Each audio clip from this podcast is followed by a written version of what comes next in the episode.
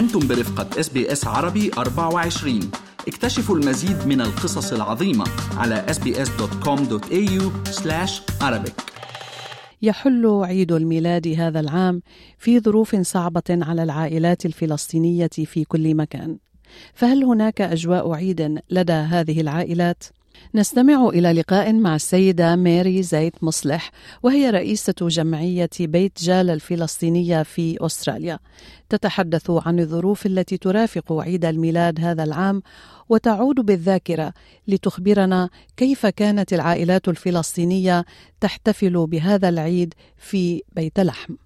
بحب لك أنه مع الأسف السنة لحد هلأ ما في أجواء أعياد الميلاد اللي إحنا متعودين عليها، الأجواء اللي هي كانت الميلاد فرح، بس مع الأسف السنة ما في فرح.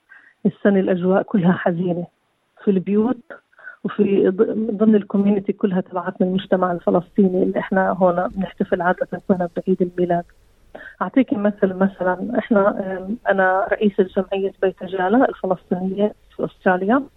كل عام إحنا نجتمع كل الكوميونيتي نعمل احتفال بمناسبة عيد الميلاد، وإحنا السنة فعلا كنا حاجزين ومرتبين أمورنا إنه نحتفل خلال الشهر هذا بعيد الميلاد، بس مع طبعا من أول ما بلشت الأحداث على طول لغينا هذا الاحتفال، لأنه ما إلنا نفس إنه إحنا نحتفل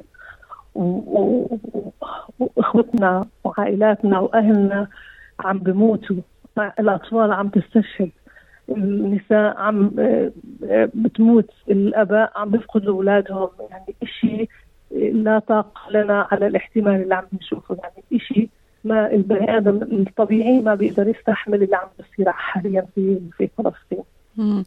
حضرتك رئيسة جمعية بيت جالا، ومنعرف مناطق بيت جالا وبيت سحور ومدينة بيت لحم كلهم مجاورين لبعض البعض، لكن قبل الحديث عن ذكرياتك هناك ماري، خلينا أسألك هون بالبيت مثلا عندك شو اللي تغير؟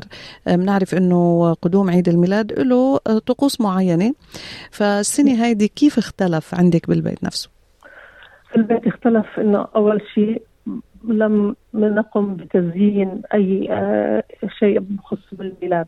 كنت أنا كل سنة أقعد يمكن 4-5 أيام بس أزين مدخل البيت، داخل البيت نعمل الشجرة، حتى شجرة عيد الميلاد اللي هي رمز ديني إحنا ما حطيناها بالبيوت. مش بس أنا، معظم الفلسطينية اللي الأصدقاء والأهل والأصحاب كلهم، حتى في جاليات غير فلسطينية، في جاليات عراقية سورية تضامنوا معنا وحاسين معنا، حاسين مع الفلسطينيين شو عم بصير، ما حطوا شجرة عيد الميلاد في بيوتهم. صدقيني ما في أي مظهر من مظاهر العيد موجودة في بيوت أي حدا بيحتفل في عيد الميلاد هذه السنة، ما في حدا حتى ولا إشي. حتى الحلويات لحد هلا أنا ما عادة بكون عاملة كذا نوع حلو عشان العيد، عشان الأصحاب، عشان الأهل، لحد هلا لا عملنا حلو ولا حضرنا ولا جبنا إشي، لأنه نفسيا ما حدا عنده نفس إنه يحتفل. إيش نحتفل في موت واستشهاد الأطفال الأبرياء، الآلاف من الأطفال اللي راحوا، كيف إنه نفس نحتفل؟ ما في ولا أي جو من الأجواء. حتى أنا لما بروح على التسوق على الشوبينج سنترز هيك، لما بشوف الناس كيف معجوقة هيك تنزل دمعتي، بقول كيف هذول عايشين وكيف إحنا، كيف الشعب الفلسطيني عم بعيش. بحس بألم، إشي مزعج جدا بس ما بنقدر إحنا هذول هم حرين، هذا هي بلدهم حرين يحتفلوا فيها، بس إحنا ما حدا محتفل بعيد الميلاد ولا عنده أي نية إنه يحتفل ولا يزين ولا إشي.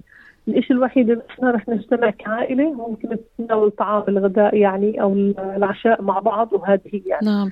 إذن كعائلة رح تجتمعوا، لأنه فعلا هذه من يمكن أيضا قبيل الدعم النفسي والمعنوي لبعضكم البعض، والعائلة مهمة أكيد، بطقوس المسيحية العائلة كتير مهمة، وهالشي لازم يستمر رغم الأشياء اللي ذكرتيها حضرتك. هل يا ترى فعلا مثلا العائلة حاسة بهالشي كمان؟ يعني شباب صبايا نفس الشي عم بفكروا مثلك؟ طبعا كلهم يعني كل الشباب كل الصبايا حتى الأطفال. يعني تعرفي أنا في أطفال عن الشارع حكوا لي إنه ما بدنا نشتري إشي للعيد، المصاري اللي بدكم تشتروها للعيد خلينا نوديها لأطفال غزة لأنه هم ما عندهم أكل ما عندهم مي.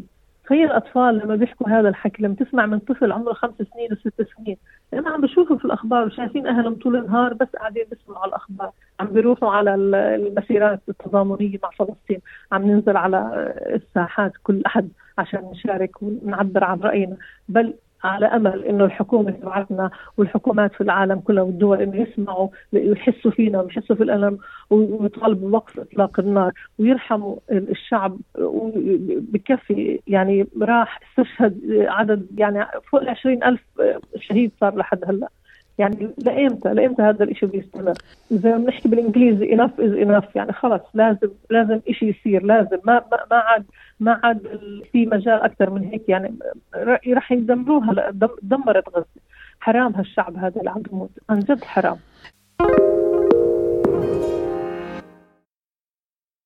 نعدنا يعني بالذاكرة إلى الوراء إلى الأيام التي كانت أفضل من هذا العام. خبرينا كيف كنتوا تحتفلوا؟ أنا يا ست إيمان من أول ما فتحت عيوني كنا تحت الاحتلال، وإحنا ننزح تحت هذا الاحتلال بكل ما تعنيه هاي الكلمة من معنى. يعني احتلال يعني ذل، يعني رعب، يعني عنف، يعني إهانات يومية. يعني أنا بتذكر لما كنا نروح على كنيسة المهد عشان نحتفل بعيد الميلاد، مين اللي كان يسيطر في ذاك الوقت؟ إنه مين يدخل على ساحة المهد؟ الجيش الإسرائيلي، يفتشونا يبهدلونا عشان إحنا رايحين إحنا نصلي، رايحين نحتفل بعيد الميلاد. في كتير ناس كانت ما تقدر تستحمل هاي الإهانات، تفضل تضل ببيوتها ولا تطلع وتنهان. يعني على الصعيد العائلي، يعني مثلا داخل المنازل شو كانت العادات والتقاليد؟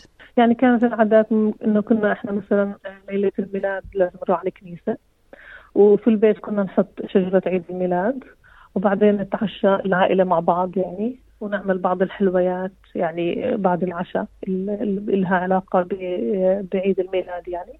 وأهم إشي كانت العائلة يعني، وكمان كان مثلا إنه في مثلا يجي سانتا كلوز يعني للأطفال، يجيب لهم هدايا، يكون الأهل شارين لأولادهم هدايا، يجي سانتا كلوز على البيت يعطيهم الهدايا يعني. فكانت هاي الأجواء اللي هي، بس كنا لما نطلع خارج البيت نحس إنه في ذل، في إهانة، في رعب، نحس بالأمان شوي جوا البيت يعني. مع إنه جوا البيت يعني كان دائما يعني كتير عائلات ياما في خلال فترة عيد الميلاد يدخل عليها الجيش ويهينوها ويطلقوا النار عليها ويهدموها. بعدين نكون مثلا قاعدين نحتفل، تلاقي تسمعي إنه في هدم بيوت، في اعتقال، في إطلاق نار هنا. يعني من أول ما فتحنا عينينا وإحنا عايشين بهذا الرعب، عايشين برعب الاحتلال اللي ما في له مثيل في كل العالم، ما له مثيل هذا الاحتلال، ولا في أي منطقة في العالم ولا في أي بلد في العالم صار زي الاحتلال الإسرائيلي لفلسطين. الآن يعني هذا العام نعرف كلنا، وكما شرحتي وصورتي يعني صورة قاتمة عم تمر فيها إن كان غزة وحتى بالضفة الغربية، يعني الوضع في كتير توتر وأعمال عسكرية أيضا، لكن عم تتواصلوا مع الأهل أكيد والأقارب بمنطقة بيت لحم. خبرينا شو عم بيصفوا لكم الوضع عندكم؟ مع الأسف الوضع كتير محزن، كتير وضع يعني من بلشت الأجواء هاي التوتر والأحداث اللي بلشت في غزة والضفة نفس الشيء وضعها وضع. يعني أعطيك مثلا الوضع النفسي أسوأ منه ما فيه. يعني أنا كل يوم بحاول أتواصل مع الأهل هناك، نفسيا مدمرين. الوضع الاقتصادي لا تتخيل قديش سيء، يعني الناس عم بتموت. كون بلشت الحرب كل شيء وقف. تعرف منطقة بيت لحم تعتبر منطقة سياحية ومصدر الدخل الأساسي لعدد لا بأس به من منطقة بيت لحم بيعتمد على السياحة. طبعا هذا صار صفر، وهي تعرفي الدخل بيكون زي سيركل، إذا مثلا كل هذا بيلف على الكل يعني كل شيء بيتحرك في البلد. وقفت السياحة، وقفت البلد. الناس عم بتجوع، الناس عم بتعاني، يعني عم بسمعهم عن جد يعني مش قادرين يدفعوا أقساط المدارس، مش قادرين يدفعوا الفواتير اللي عم تجيهم، يعني عم بيعانوا معاناة. بعدين كان في عدد كبير من الفلسطينيين بيشتغلوا في الداخل عند إسرائيل يعني، وهدول طبعا كان في دخل كبير. طبعا هلا من اول ما بلشت الاحداث تسكرت كل المعابر، تسكرت كل الحدود، بطل في اي فلسطيني بيقدر يدخل انه يشتغل كعامل في اسرائيل يعني. فهذا الدخل انقطع نهائيا يعني ما في مظاهر عيد ولا في اجواء عيد عم بيخبروكم يعني. انا حكوا لي مثلا احنا كل سنه بتصير اضاءه الشجره في كل بلده، السنه التغت كلها يعني. هذا كان يوم مميز، مثلا أعطيك مثلا بلدة بيت جالا كان يوم مميز لما إضاءة الشجرة في ساحة البلدية. في بيت سحور نفس الشيء، إضاءة الشجرة كان يوم مميز، يجي مثلا تيجي وزيرة السياحة أو رئيس الوزراء أو ناس من المسؤولين يعني، ويكون يوم فرح شوي إنه يضيء إضاءة شجرة الميلاد بهاي البلدة. كل هذا التغى، كله التغى، ولا إشي، ما في أي مظاهر عيد يعني. حتى هنا ما فيش إلها معنى يعني، ما حد حابس لا في لا هون ولا هناك. ولا بعتقد إنه أي فلسطيني في أي بلد في العالم حاسس إنه في إشي اسمه عيد ميلاد. هل يا ترى يعني في ختام هذا الحديث سيدة ماري، هل ممكن أن يكون هناك أمل يعني مع البداية الجديدة، عيد ميلاد سيد المسيح، رأس السنة الجديدة، هل عندكم أمل ببداية جديدة؟ ما هو أملك للعام القادم؟ يعني إحنا بنصلي إن شاء الله هاي فرصة العيد الميلاد، إنه فرصة كمان نتوجه لربنا ونسجد له ونقول له يعني يرحم الشعب الفلسطيني ويحن عليه ويبعدها ويزيل هالاحتلال، لأنه القضية صار عمرها أكثر من 75 سنة، وكل مواطن فلسطيني بقول بكفي، بدنا نعيش كبشر عاديين مثل كل الشعوب الثانية. وهذا اللي إحنا بنتأمله، إنه هذا الإشي يصير يعني. بنصلي لله ونتأمل إنه ويعطونا حقنا إنه إحنا نعيش كشعب، بس مش طالبين أكثر من هيك، ما بدنا منهم إشي، بس إنهم خلونا نعيش كبشر عادية. شكرا جزيلا لك يا السيدة ماري زيت مصلح، وحضرتك أيضا رئيسة جمعية بيت جالا بفيكتوريا. نتأمل ونتمنى لكم أكيد أيام أفضل، وكل عام وأنتم بخير يعني. لابد ما أنه نضلنا حاملين الأمل والتمنيات الجميلة لبعضنا البعض. شكرا جزيلا لك اليوم. شكرا لك يا أختي إيمان، وأنا بالنهاية بس بدي أترحم على كل الشهداء اللي راحوا من أجل الوطن يعني، وبدي أقول لهم إنه إحنا ما رح ننسى ولا شهيد، وقلبنا مع كل الأمهات والآباء استكالا اللي فقدوا أولادهم يعني، والله يرحمهم جميعا. شكرا لك. اضغطوا على اللايك أو على الشير أو اكتبوا تعليقا. تابعوا SBS عربي 24 على الفيسبوك.